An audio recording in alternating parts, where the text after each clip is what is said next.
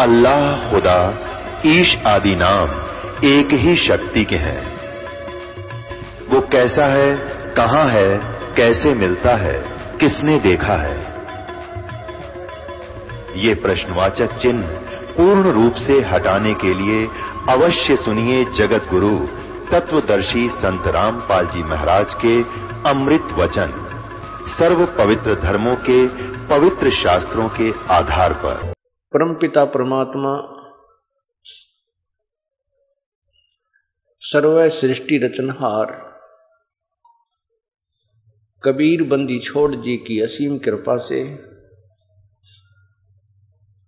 ये पाँच दिवसीय समागम चल रहा है। ऐसे शुभ काम उस पूर्ण प्रभु की अपनी रजा से ही हुआ करते हैं। और ऐसे शुभ समागम में बहुत ही पुण्य आत्मा, बहुत ही अच्छे संस्कारवादी आत्माएँ पहुँच पाती हैं। कहते हैं, सकल पदार्थ हैं जगमाही और भाग्य बिना नर पावत नाही।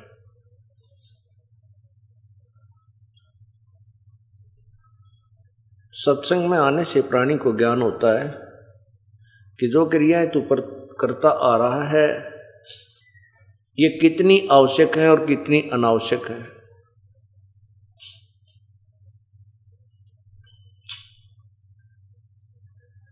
और सत्संग के वचनों को सुनकर ये प्राणी फिर अपना जीवन बदल लेता है, अपनी प्रक्रियाओं में परिवर्तन कर लेता है। और इतना ही काम है। जो बुराइयाँ हम कर रहे थे उनको त्याग देना है और जो प्रभु के दिए हुए नियम हैं, परमात्मा का जो संविधान है, उसको स्वीकार कर लेना है। हम संविधान तोड़कर अपराधी बन जाते हैं। संविधान नहीं तोड़ेंगे तो हम अपराधी नहीं बनते। संविधान कैसे कैसे टूटता है? बुराई करने से परमात्मा का संविधान टूटता है।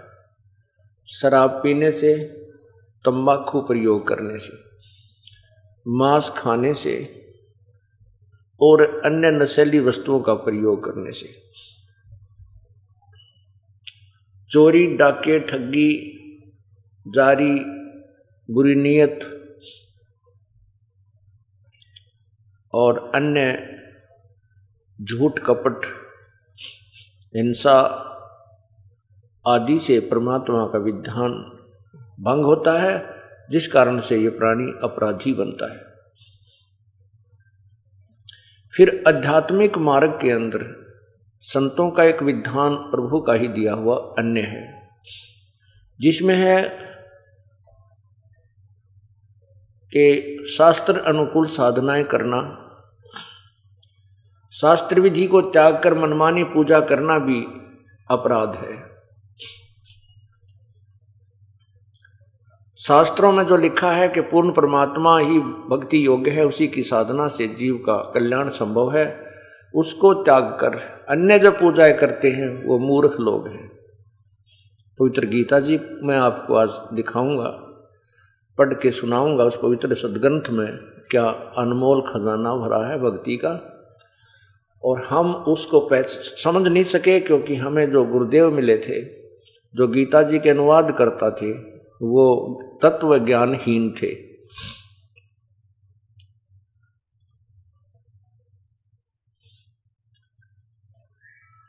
फिर जब आप सत्संग में आते हो, गुरुदेव से उपदेश प्राप्त कर लेते हो, एक और विधान है, उसकी कुछ धाराएँ और हैं उसी संविधान की। गुरु वचन निश्चय कर माने, पूरे गुरु की सेवा ठाने। गुरु वचन, गुरुदेव का जो आदेश है, उसको अवश्य माने। यदि आप गुरुदेव का आदेश कपा की अवहेलना कर देते हो तो आप फिर दोषी बन जाते हो।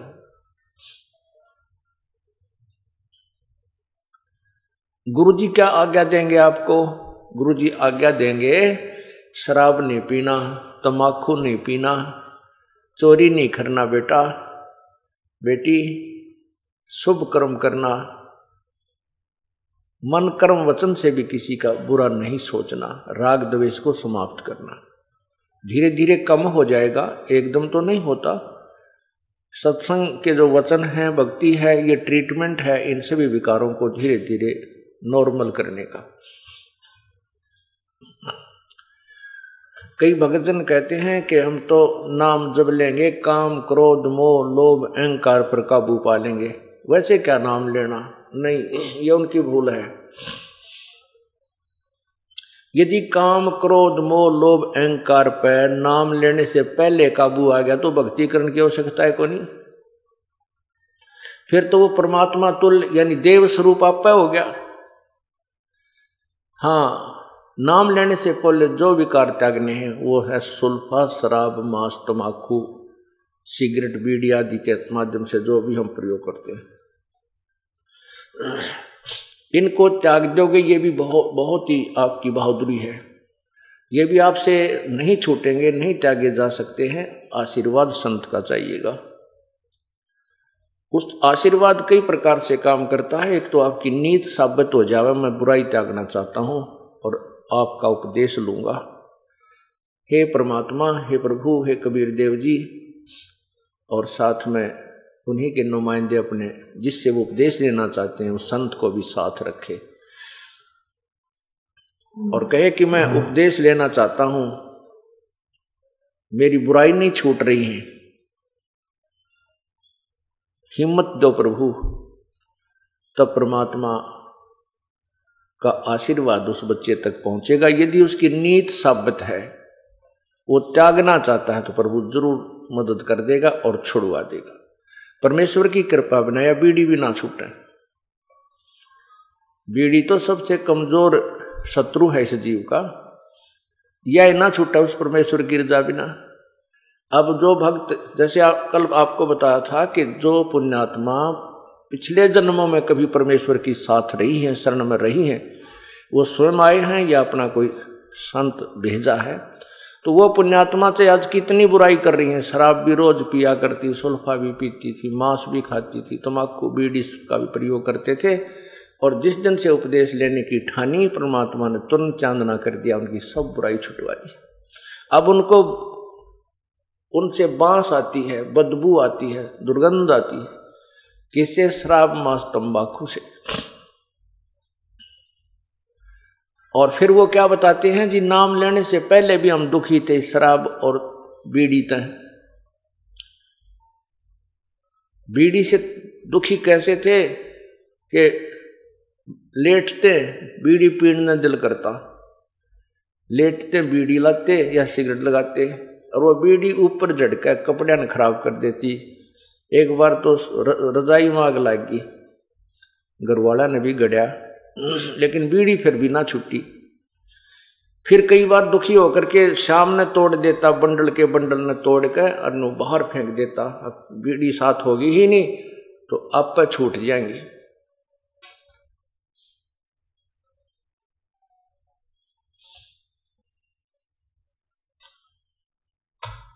तो वो कहता है कि ऐसे करके हम शाम ने तो सो जाता। एक दो घंटे के बाद फिर आँख खुल जाती, नींद से जाग जाता और बीड़ी की ललक उठती। वह जूठे टोटके पड़े पाती है ना, कितने छोटे छोटे से, ऊन ठाठा के पिया करता। बीड़ी छुट्टी नहीं। अब कृपा हुई है परमात्मा की। अब बदबू आती है, यदि कोई साथ बैठ कर दूसरा भी पीता है तो हमारे को वो अच्छा नहीं लगता। तो ये कृपा भी परमात्मा की होती है। अब जो भाई ये कह रहा था कि मैं तो काम, क्रोध, मोह, लोभ, अहंकार सबको त्याग कर फिर नाम लूँगा, वो आदमी नाम लेना नहीं चाहता, या उसको ज्ञान कति नहीं। काम, क्रोध, लोभ, मोह, अहंकार, ये परमानेंट एनिमी है इस आत्मा के। इस जीव के पक्के शत्रु हैं। और इनको, इनसे ना ब्रह्मा जी बच सके हैं, ना विष्णु जी, ना शिव जी। और फिर आम जीव की तो औकात क्या है? इन काम, क्रोध, मोह, लोभ, अहंकार से आप पे छुटकारा पा ले नहीं हो सकता।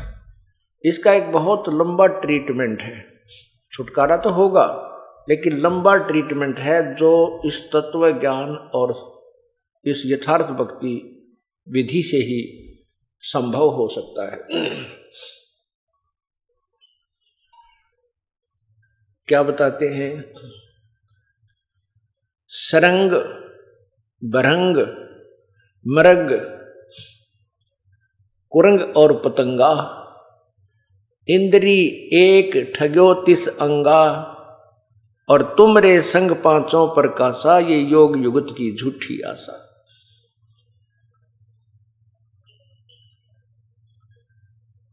क्या बताते हैं कि शबद सप्रश रूप रसगंध ये पाँच विकार जीव का लगा रखे हैं। इस काल भगवान ने क्यों लगा रखे हैं कि ये परमात्मा की भक्ति ना कर ले वह कभी कोई संत आवे और यथार्थ भक्ति का वो संदेश देवे तो वो वो उस भक्ति को कर ना सके। और दूसरी जो भक्ति हमारी है, उसको ये करते रहें और उसमें ये काम क्रोध में भी लिप्त रहें।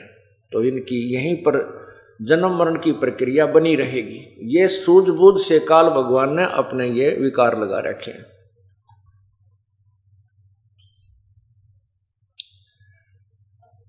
एक शब्द, स्पर्श। शब्द होती है अच्छी मीठी सुरीली आवाज़ की चाह। ये शब्द का, ये गुण है, शब्द, सप्रश, रूप, रसगंध आदि ये पाँच विकार हैं। तो बढ़िया सब गाने बजाने, अच्छी आवाज़ को सुनने की जो चाह है, वो वो विकार, शब्द विकार कहलाता है। एक मृग होता है, कुरंग। उसके अंदर ये एक विकार है जो उसकी जान का शत्रु बन जाता है।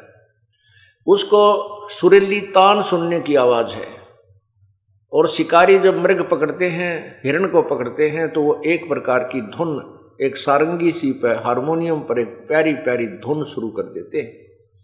और वो मृग उस शब्द के वश होकर, उस सुरीली आवाज़ को सुनने के वश होकर के, वहाँ से चलकर शिकारी के घुटनों में शीश रख देता है और प्यार से उसको सुनता है। उस एक शब्द विकार ने, एक कान के विकार ने, उस मर्ग की जान शिकारी के हाथों में सौंप दी। वो रुक नहीं सका, वो विवश है, उसके बस की बात नहीं है।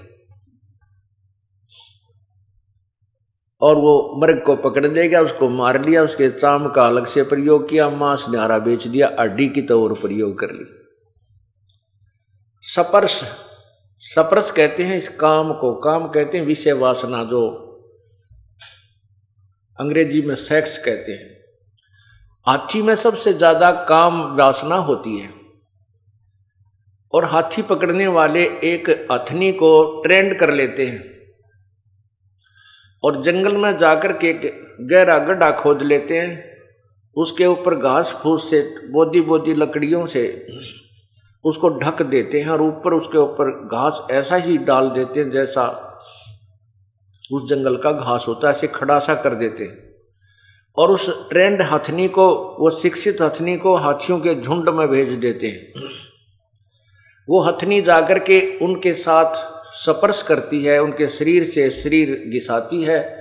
स्पर्श करती है अर्थात उनको कामो वासना के लिए उत्तेजित करके कर देती है और हाथी उसके साथ उसकी तरफ़ दौड़ते हैं। उससे वासना करने की चेष्टा करते हैं तो हाथी, हथनी वहाँ से चल पड़ती है। वो दौड़ लेती है, उसके साथ पाँच सात हाथी भी साथ साथ चल पड़ते हैं। उसको पता होता है और वो व्यक्ति जो होते शिकारी, वो वृक्षों की ओट लेकर खड़े हो जाते हैं। वो हथनी सीधी आती है उस गड्ढे की तरफ़। और हाथी भी उसकी चारों तरफ़ को उस आगे से घेरने के लिए भाग रहे होते हैं।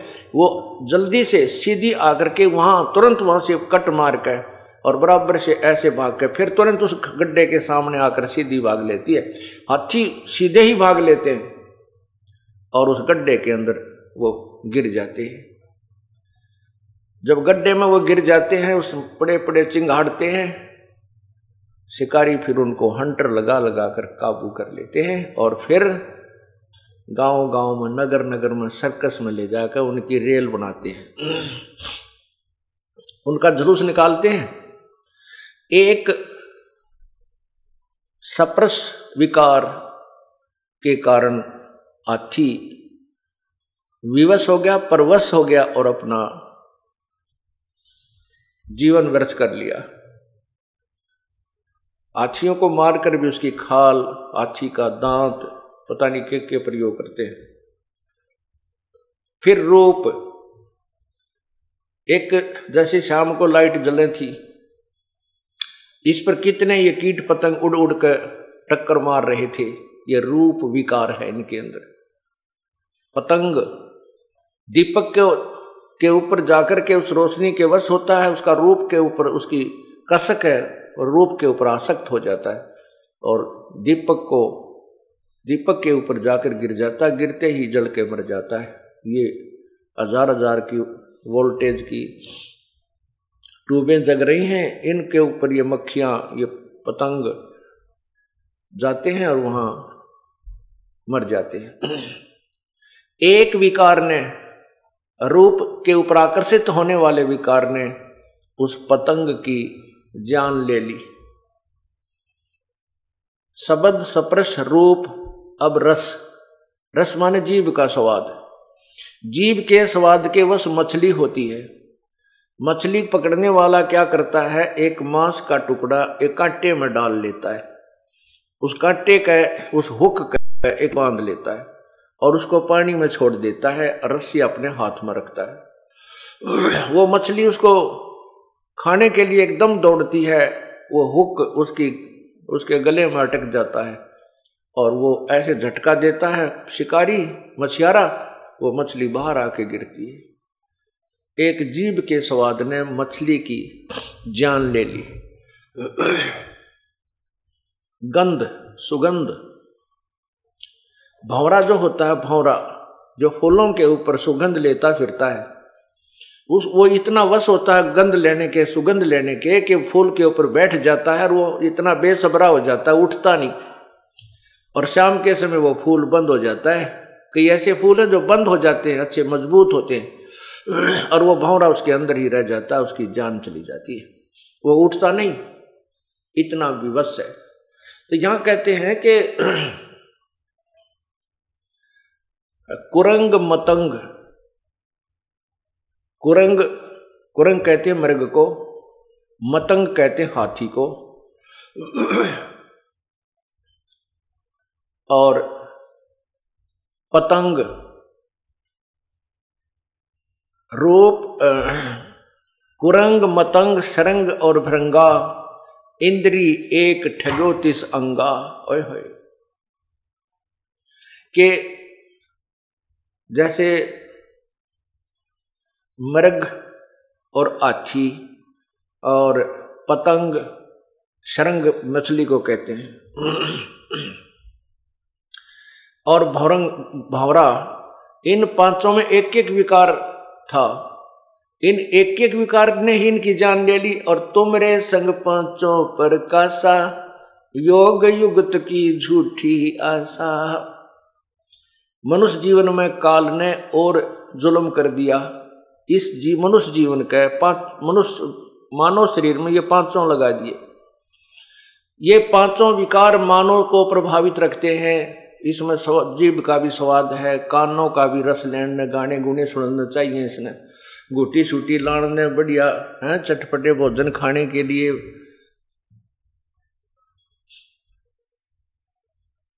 और विषय वासना भी कोई अंत ही नहीं इसके, इस शरीर में। परमात्मा कहते हैं हमें समझाने के लिए।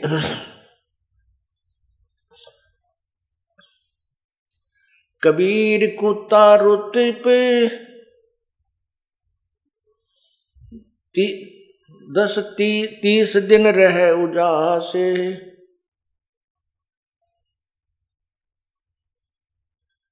कामी नरकुता सही छह ऋतु बारा मास परमात्मा कितनी प्यारी तुलना करते हैं इस मनुष्य को। मनुष्य के साथ कहते हैं, कुत्ता, एक ऋतु के, ऋतु आने पर ही तीस दिन तक वो काम वासना से प्रेरित रहता है और कामी नर कुत्ता से ही छह ऋतु बारह मास। कामी माने विषय वासना वश होकर ये नर उस कुत्ते से भी बदतर है, इसकी कोई ऋतु ही सीमित नहीं है, छह ऋतु बारह मास ही ये काम काम तेज उत्तेजना के वश रहता है। अब का, क्या कारण है कि जैसे काल ने हमारे ये मनुष्य जीवन देते ही ये पाँचों विकार फट कर दिए कि या तो ये भक्ति करे नहीं और करे तो ये विकार इसको करने नहीं थे परमात्मा पूर्ण ब्रह्म बड़े दयालु हैं उन्होंने एक ऐसा ट्रीटमेंट दिया हमारे को इस सत्य नाम का श्वास से सिमरण का। इससे ये विकार धीरे धीरे धीरे धीरे कति नष्ट हो जाएँगे। बिल्कुल नॉर्मल से बन रह, बने रहेंगे ये दबाव नहीं दे सकेंगे। और फिर ये ज्ञान ऐसा दे दिया कि हम गलती करने की चेष्टा करेंगे या कोई मन में विकार काल प्रेरित करेगा तुरंत यो ज्ञान अड़ जाएगा और परमात्मा इस मन की परों को काट देगा। और भक्ति का जो सहयोग है वो आपको इन विकारों से बचाएगा और कुछ दिनों के बाद ये ठीक कम ठीक हो जाएँगे। ये बिल्कुल समाप्त नहीं होंगे,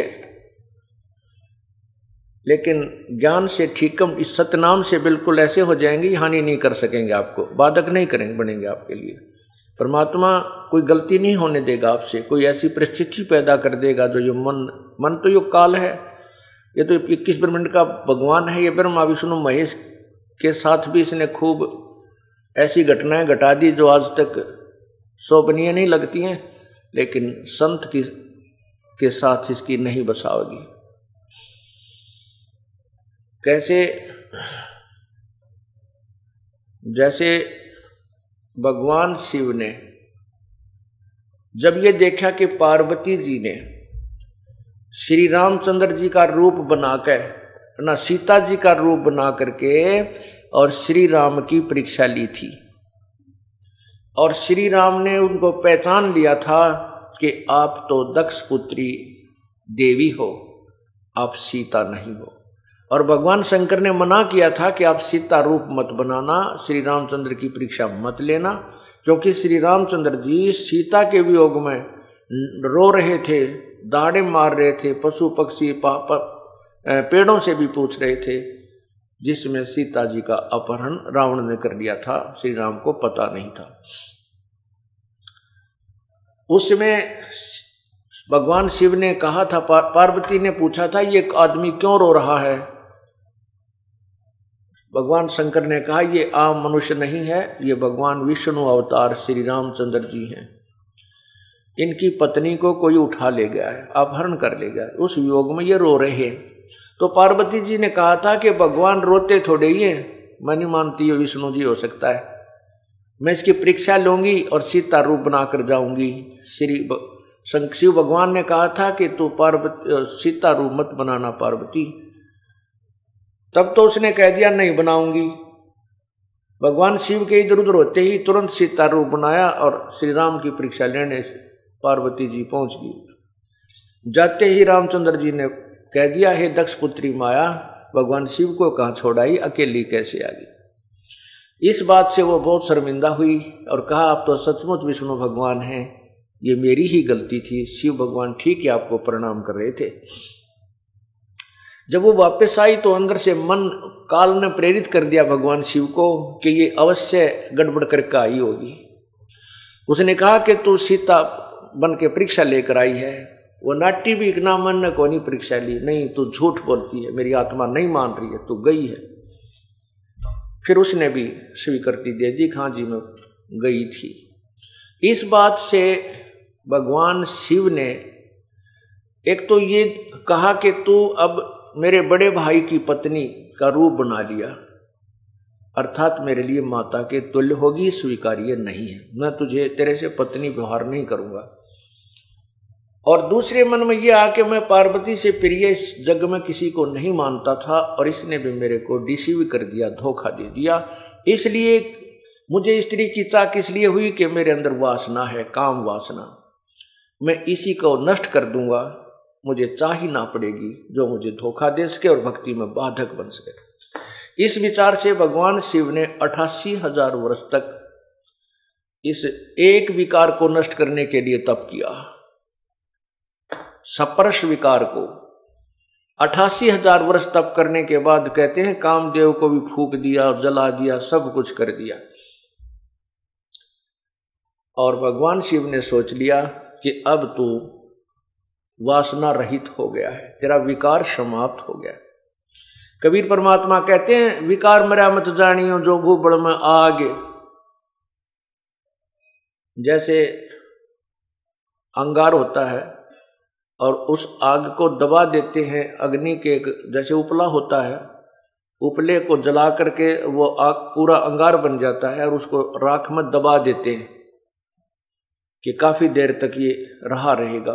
तो उससे ऊपर से तो ऐसा हो जाता है जैसे बिल्कुल समाप्त हो गया, इसमें राख रूख लग के और उसको ऐसे हिलाते हैं ना तो अंदर से पूरा धुंधकता मिलता है। तो परमात्मा ने कहा है कि विकार मरे मत जानियो जो भू बड़ में आग पहले से भी तेज दंदकती पावेगी। कैसे ना जो, जो साधना तुम कर रहे हो उनसे नहीं मरेंगे। उनसे तुम मान लेते हो कि हमने कुछ सफलता प्राप्त कर ली लेकिन वो सफलता नहीं। वो तो दुबक गया है तुम्हारा जो दबा है थोड़े से दिन तक। और जो सतनाम और इस विधि से जो साधना की जाती है ये परमानेंट ट्रीटमेंट कर दिया जाता है। अब काल भगवान जो ज्योति निरंजन ब्रह्म है उसको चिंता बनी रहती है। कि यदि कोई व्यक्ति, यदि ये मानव या प्राणी अपनी वासना को कंट्रोल कर लेंगे तो संतान उत्पत्ति कैसे होगी? और संतान उत्पत्ति नहीं हुई तो मैं एक लाख मानव शरीरधारी प्राणियों के शरीर के मैल को कैसे खाऊँगा? इस दृष्टिकोण से वो किसी की भी, किसी को भी विकार रहित नहीं होने देता। ये उसका, उसकी मजबूरी है और एक भयंकर जाल है। तो कुछ दिनों के बाद उस काल ने प्रेरणा कर दी भगवान शिव के अंदर कि मैंने सुना है कि जिस समय हमने सागर मंथन किया था, सागर मंथन के समय कहते हैं, मेरे, मैंने तो विष ले लिया था, मुझे तो नशा बन गया था, ध्यान नहीं। और राक्षसों ने अमृत को के कलश को ले लिया था। भगवान विष्णु ने एक मोहनी रूप बनाकर, सुंदर स्त्री का रूप बनाकर, नाच कूद कर, डांस डोंस करके, अच्छे गाने गा करके उनको मद्रा पिला दी थी। मद्रा का कलश उनको दे दिया, मद्रा पिला दी थी और अमृत के कलश को ले आया था। नहीं तो देवता, वो राक्षस अमर हो जाते और देवताओं को सदा दुखी करते। तो उनके मन में तो लोग कहते हैं कि भगवान विष्णु जब मोहनी रूप बना रखा था स्त्री का बड़े सुंदर लग, लग रहे थे बहुत ही खूबसूरत। तो विष्णु शिव जी के मन में यह प्रेरणा कर दी काल ने कि आज भगवान विष्णु से मैं वो मोहनी रूप देखूँगा। और ये देखना चाहूँगा भगवान कितने सुंदर लग रहे थे मोहनी रूप बना के। इस उद्देश्य को लेकर के भगवान विष्णु के लोक में भगवान शिव चले गए। कुशल मंगल हुई। आने का कारण पूछा विष्णु जी ने। शंकर भगवान ने अपना उद्देश्य आने का बता दिया कि मैं आपका वो मोहनी रूप देखना चाहता हूँ, जिस समय आपने, जो आपने सागर मंथन के समय बनाया था। विष्णु जी हंसने लगे, कहने लगे बोले नाथ वो कोई समय था, मोहनी रूप बना लिया बार बार थोड़ी औरत बना जाता है। वो तो कोई समय था भाई शंकर भगवान बोले, नहीं नहीं भगवान, मैं तो बैठ गया आपके द्वार पे। जब तक मोह निरूप नहीं दिखाओगे, मैं नहीं जाऊँ। भगवान विष्णु ने सोचा, ये तो भाई पक्का धुन का है, अठासी हज़ार वर्ष तक बैठा रहा। और जब मैं इसको यहाँ से नहीं, कोई इसका उद्देश्य पूरा नहीं करूँगा तो तो बैठ जाएगा, यहाँ पर ना मेरा कितने दिन बैठा रहेगा। भगवान विष्णु कहने लगे, कोई बात नहीं कुछ देर में मैं आपको मौनी रूप दिखाता हूँ। आप बैठो यहाँ। यूँ कह करके अपने मकान महल में चले गए। उधर से अंतर ध्यान होकर के जहाँ शिव जी अकेले बैठे थे बार बरंडे में, आगे सामने मैदान और बाग बगीचा था। विष्णु जी एक सुंदर इस लड़की का रूप बना करके एक पेड़ के नीचे खड़े हो जाते हैं, जिसमें ऐसे वस्त्र थे जो अर्धनगर शरीर हो। शिव जी ने इधर देखा इधर देखा, कोई दिखाई नहीं दे रहा था। उठ के उस स्त्री की तरफ़ चल पड़े। और वो लड़की आगे आगे चलने लगी। शिव जी ने भी लंबी लंबी कदम रख के उसके हाथ पकड़ लिया। और वो आगे चलती रही। कहने का भाव ये मैं पुराण में लिखा है, जो हम आपको बता भी नहीं सकता, भगवान शिव जी की क्या दशा हुई। तो उसी समय भगवान विष्णु ने अपना विष्णु रूप बना लिया। तब भगवान शिव जी शर्मिंदा से हो गए। अब परमात्मा याद दिलाते हैं कि ये जिस विकारों को, विषय वासनाओं को तुम समाप्त कहते हैं जैसे अग्न काष्ट के माही है व्यापक पर दिशे नाही, ऐसे काम देव पर चंडा, व्यापक सकल दीप नो खंडा। जैसे अग्नि काट के माही काट में अग्नि है, पर दिखती नहीं। और जब इसको अग्न लगा दी जाएगी तो पकड़ पाटेगा, यानी आगे आग हो जाएगी। ऐसे ही ये विषय वासना प्रत्येक प्राणी के अंदर विद्यमान है। है व्यापक पर दिश नाही ऐसे काम देव पर चंडा। व्यापक सकल दीप नौखंडा तो यहाँ कबीर परमेश्वर जी बताते हैं कि तुमरे संग पाँचों पर कासा ये योग युगत की झूठी आशा। तुम्हारे अंदर ये पाँचों विकार विद्यमान है। तुम योग युगत, यानी विकार खत्म करने की आप कहते हैं योग, विकार खत्म करके ही योग युक्त हुआ जाता है। विकार तुम्हारे समाप्त हो ही नहीं सकते, योग युक्त तुम हो नहीं सकते, इसलिए योग युक्त नहीं हो सकते। देर फॉर इसलिए आपका जीवन जो है, या भक्ति भी व्यर्थ और आपका जीवन भी व्यर्थ। आपका उद्देश्य भी गलत है, जो तो आप सोच रहे हो कि मोक्ष प्राप्त कर लेंगे। या परमात्मा से संपर्क कर लेंगे। क्योंकि आप कहते हो विकार जब तक समाप्त नहीं होंगे, हम भक्ति पर लगेंगे नहीं। और विकार समाप्त करने के लिए कौन से विकार? जो अंतकरण के विकार, एक बाहर के विकार जो आपको पहले बताया शराब, मांस तमाकू चोरी, ठगी, बकवाद, ये माड़ी नीत करना, ये बाह्य विकार है। अंदर के विकार, ये पाँचों विकार समाप्त करने के लिए आपको एक लंबा ट्रीटमेंट आजीवन करना होगा। कौन सा है? राम नाम रटते रहो जब तक तो घट में प्राण। कभू तो दीन दयाल के भनक पड़ेगी कान। अंतिम श्वास तक ये ट्रीटमेंट आपको खाना पड़ कर लेना पड़ेगा। कौन सा? सत्संग सुनना। और धर्म यज्ञ, ये पाँचों यज्ञ करना। परमात्मा का जो मंत्र है, इन तीनों मंत्रों का जाप करना। और इस प्रकार आप इन विकारों से रहित रहोगे, परमात्मा प्राप्त कर सकते हो। अब हम उसी कहानी पर आते हैं, उसी कथा पर आते हैं, जो कि कल अधूरी छोड़ी थी। त्रेता युग में पूर्ण परमात्मा, त्रेता युग में पूर्ण परमात्मा मुनिंदर नाम से आए थे। और द्वापर युग में पूर्ण परमात्मा करुणामय नाम से आए थे, सतयुग में सत्सुकृत नाम से आए थे। अब हम करुणामय रूप में जब वो आए थे, द्वापर युग में, और द्वापर युग में श्री कृष्ण जी की भी भूमिका थी, जो विष्णु अवतार थे।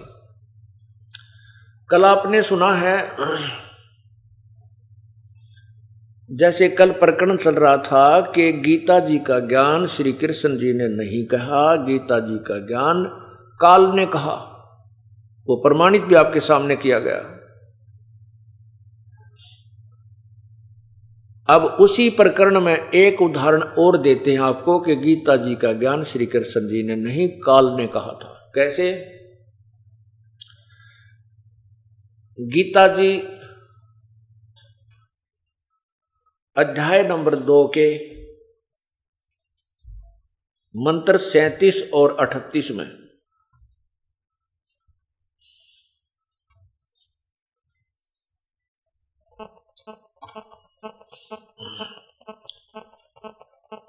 लिखा है कि गीता ज्ञान दाता अर्जुन को कह रहा है कि अर्जुन या तो तू युद्ध में मारा जाकर स्वर्ग को प्राप्त होगा, अथवा संग्राम में जीत कर पृथ्वी का राज्य भोगेगा।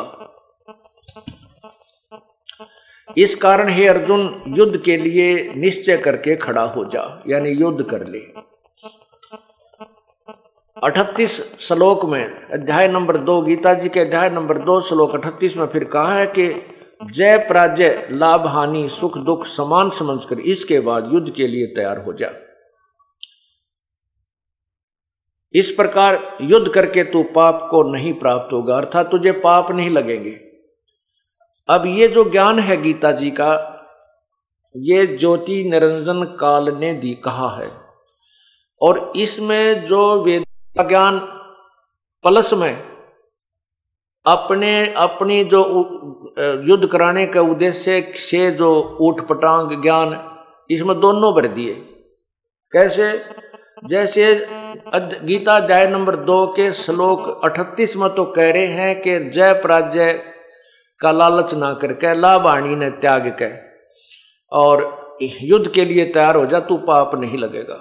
और सैतीस में, उससे पहले वाले श्लोक में कह रहा है, कह रहा है, यु काल भगवान कि अर्जुन यदि तो युद्ध में जीत गया तो सारी पृथ्वी का राज भोगेगा हार गया और जो मर गया तो स्वर्ग जाएगा।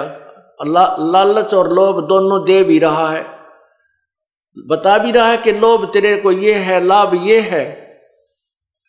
तेरे को लाभ है और के तो जीत गया तो पृथ्वी का राज भोगेगा मर गया तो स्वर्ग में जाएगा। क्योंकि युद्ध में यदि सैनिक सीने में गोली खाकर मरता है पीछा नहीं हटता है, उसको कुछ समय के लिए स्वर्ग का समय मिलता है। इस दृष्टिकोण से गीता ज्ञान दाता अध्याय दो, श्लोक सैतीस में तो लोभ, लाभ बता रहा है और अठतीस महीनों के जय और पराजय ने छोड़ के लाभ हानि को भूल के तो युद्ध कर ले, पाप नहीं लगेगा। ये दोगला ज्ञान है। वेदों वाला ज्ञान तो सही है गीता जी में, जो ब्रह्म ने ही बोला है। और जो उसने अयुद्ध कराने के लिए अटकल लाई है, वो ज्ञान ठीक नहीं उसका। अब गीता जी अध्याय नंबर चार के तीन के, अंदर कहा कि अर्जुन कह रहा है, भगवान, आपकी ये दो तरफा बातें, यानी दोगली बात मेरे समझ में नहीं आती।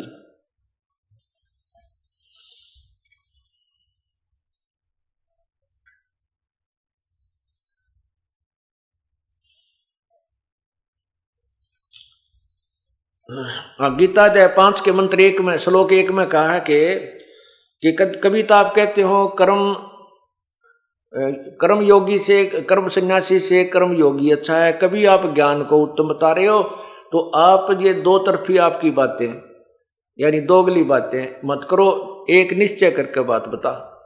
निश्चय करके ज्ञान कहिए।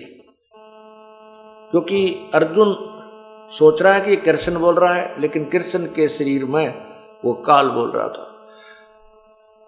अब हम क्या लेते हैं कि गीता जी अध्याय नंबर दो के श्लोक सैतीस में कहा है कि युद्ध में जीत गया तो सारी पृथ्वी का शासन करेगा, हार गया, मर गया तो स्वर्ग जाएगा। अठतीस में कहा कि तुझे कोई पाप नहीं लगेगा तो युद्ध कर ले। तो तो अध्याय नंबर ग्यारह के मंत्र बत्तीस में कहा कि तू तो केवल निमत मात्र है, ये तो मैंने सारे मार रखे हैं। मैं काल हूँ, मैं खाने के लिए सबको आया हूँ। अब इस प्रमाण को प्रमाणित करने के लिए एक कथा सुनाता हूँ। युद्ध के उपरांत पांडव विजयी हुए, कौरव आर्गे पराजित हुए। कुछ समय के उपरांत क्या होता है कि युधिष्ठिर जी को जो पांडवों का बड़ा भाई था, उसको राजगद्दी पर बैठा दिया गया। कुछ कुछ समय उपरांत युधिष्ठिर जी को भयंकर सौपन आने लगे।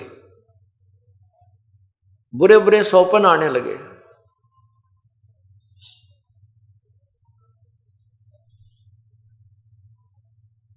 कैसे सौपन आते हैं कि कुछ ऐसे व्यक्ति दिखाई देते हैं जिनके शीश नहीं?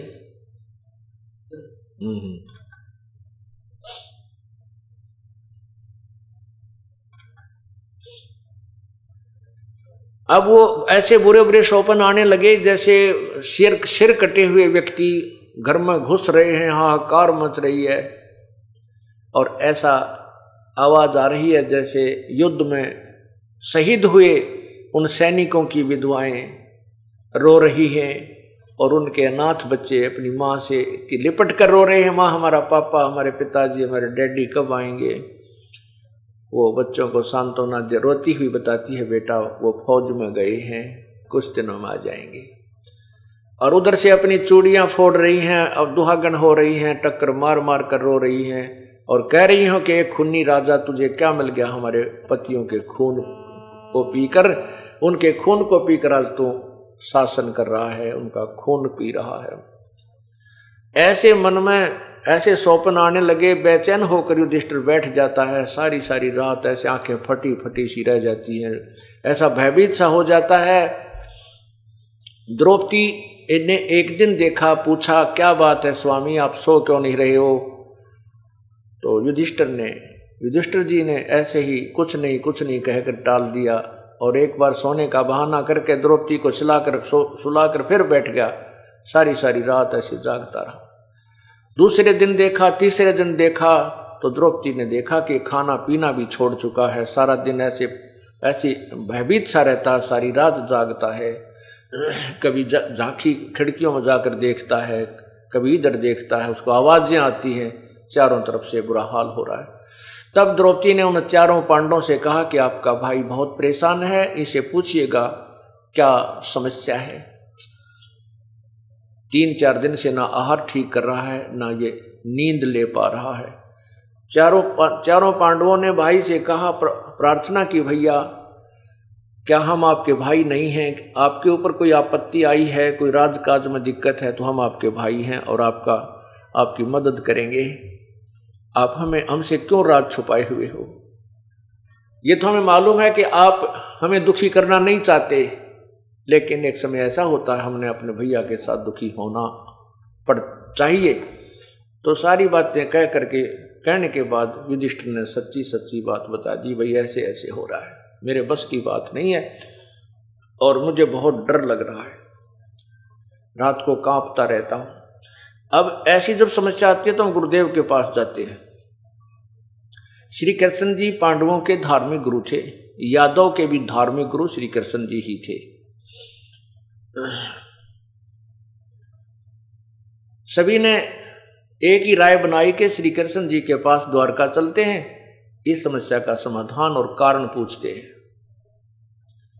श्री कृष्ण जी के पास पाँचों पांडव पहुँच गए। सभी व्यथा अपनी बताई।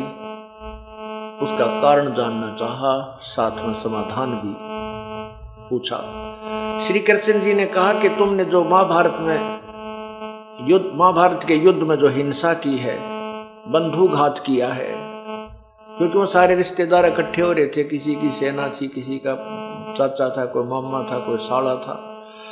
कहते, तुमने जो युद्ध में सैनिक मारे हैं, जो बंधुघात किया है, वो पाप दुखदाई हो रहा है।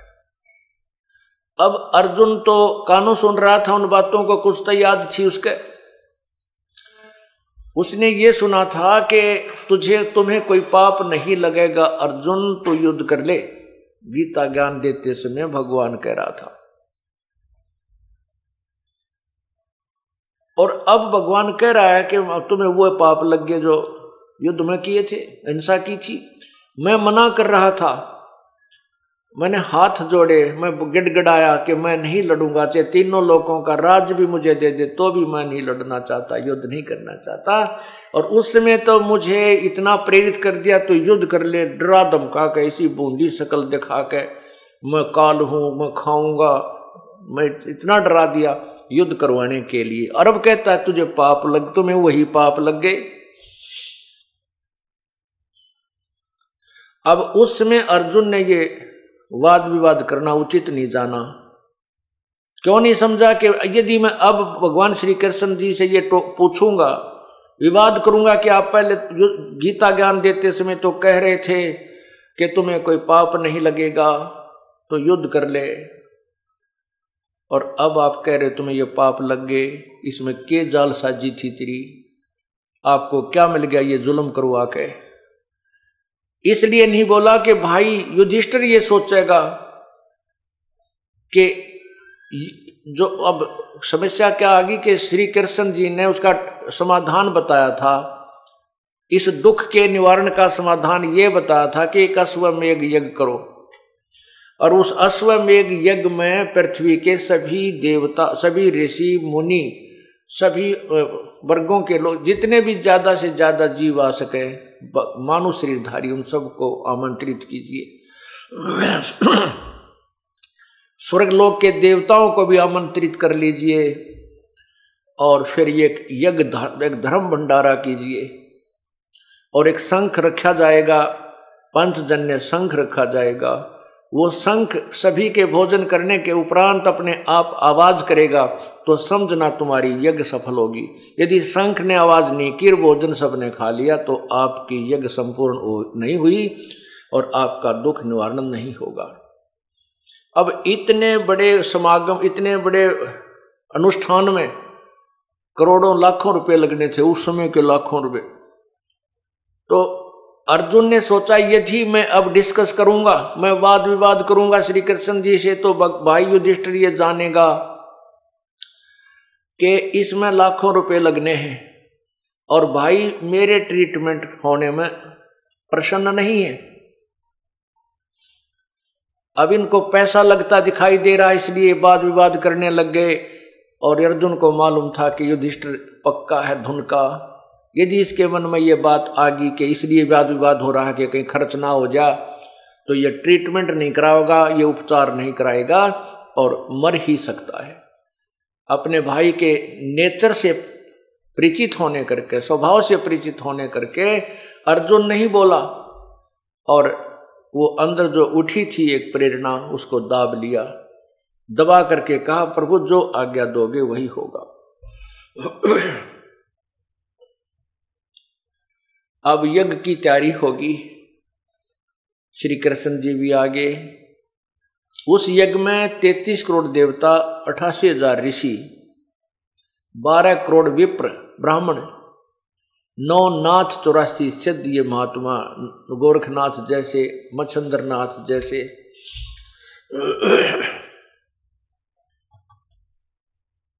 ये सभी विद्यमान थे और हमारे जैसे जीवों का तो कहना है कि कितने बैठे थे।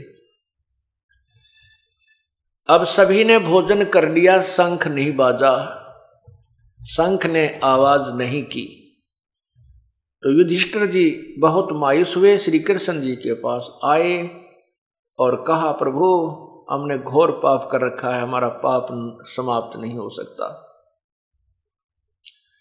हमारा शंख नहीं बज सकता, ये शंख नहीं बजा, इसलिए हमारी यज्ञ संपूर्ण नहीं हुई और हमारा पाप नहीं कटा, हमारा दुख निवारण नहीं हुआ। श्री कृष्ण जी ने कहा, भाई, ये जितने भी महापुरुष आए हैं, इनमें कोई शंख बजाने वाला है ही नहीं। एक शंख बजाने वाला संत सुदर्शन नाम है, वाल्मीक के घर उसका जन्म है। वो यहाँ आए तो तुम्हारा काम बने। अब युधिष्ठिर जी ने कहा कि किस, कहाँ है प्रभु वो? श्री कृष्ण जी ने बताया कि काशी की तरफ़ काशी के अंदर ऐसे ऐसे वो रहते हैं। अब श्री श्री कृष्ण जी ने, पूछा क्या तुमने उनको आमंत्रित नहीं किया? युधिष्ठिर जी ने कहा कि उधर भीम की ड्यूटी लाई थी। उस क्षेत्र में न्योता देने की निमंत्रण देने की। भीम बुलाया। भीम से श्री कृष्ण जी ने पूछा कि क्या आप उधर गए थे? एक संत है, वाल्मीकि घर में जन्म है, सुदर्शन उनका नाम है। उनको आमंत्रित नहीं किया, या क्या कारण है? तब भीम जी ने कहा, जी, मैं गया था उनके पास, लेकिन वो तो कुबोल आदमी है। उसमें तो अभिमान बहुत है। श्री कृष्ण जी ने कहा कि क्या वार्ता हुई, सच्ची सच्ची बताना। अब क्या, जब श्री भीम जी भगवान के प्यारी आत्मा सुदर्शन जी को आमंत्रित करने के लिए उनकी झोंपड़ी पर पहुँचे तो भीम ने कहा कि मैं युधिष्ठिर राजा का भाई हूँ। हमने एक अश्वमेघ यज्ञ करना है। महात्मा जी, आप भी हमारे वहाँ आइएगा।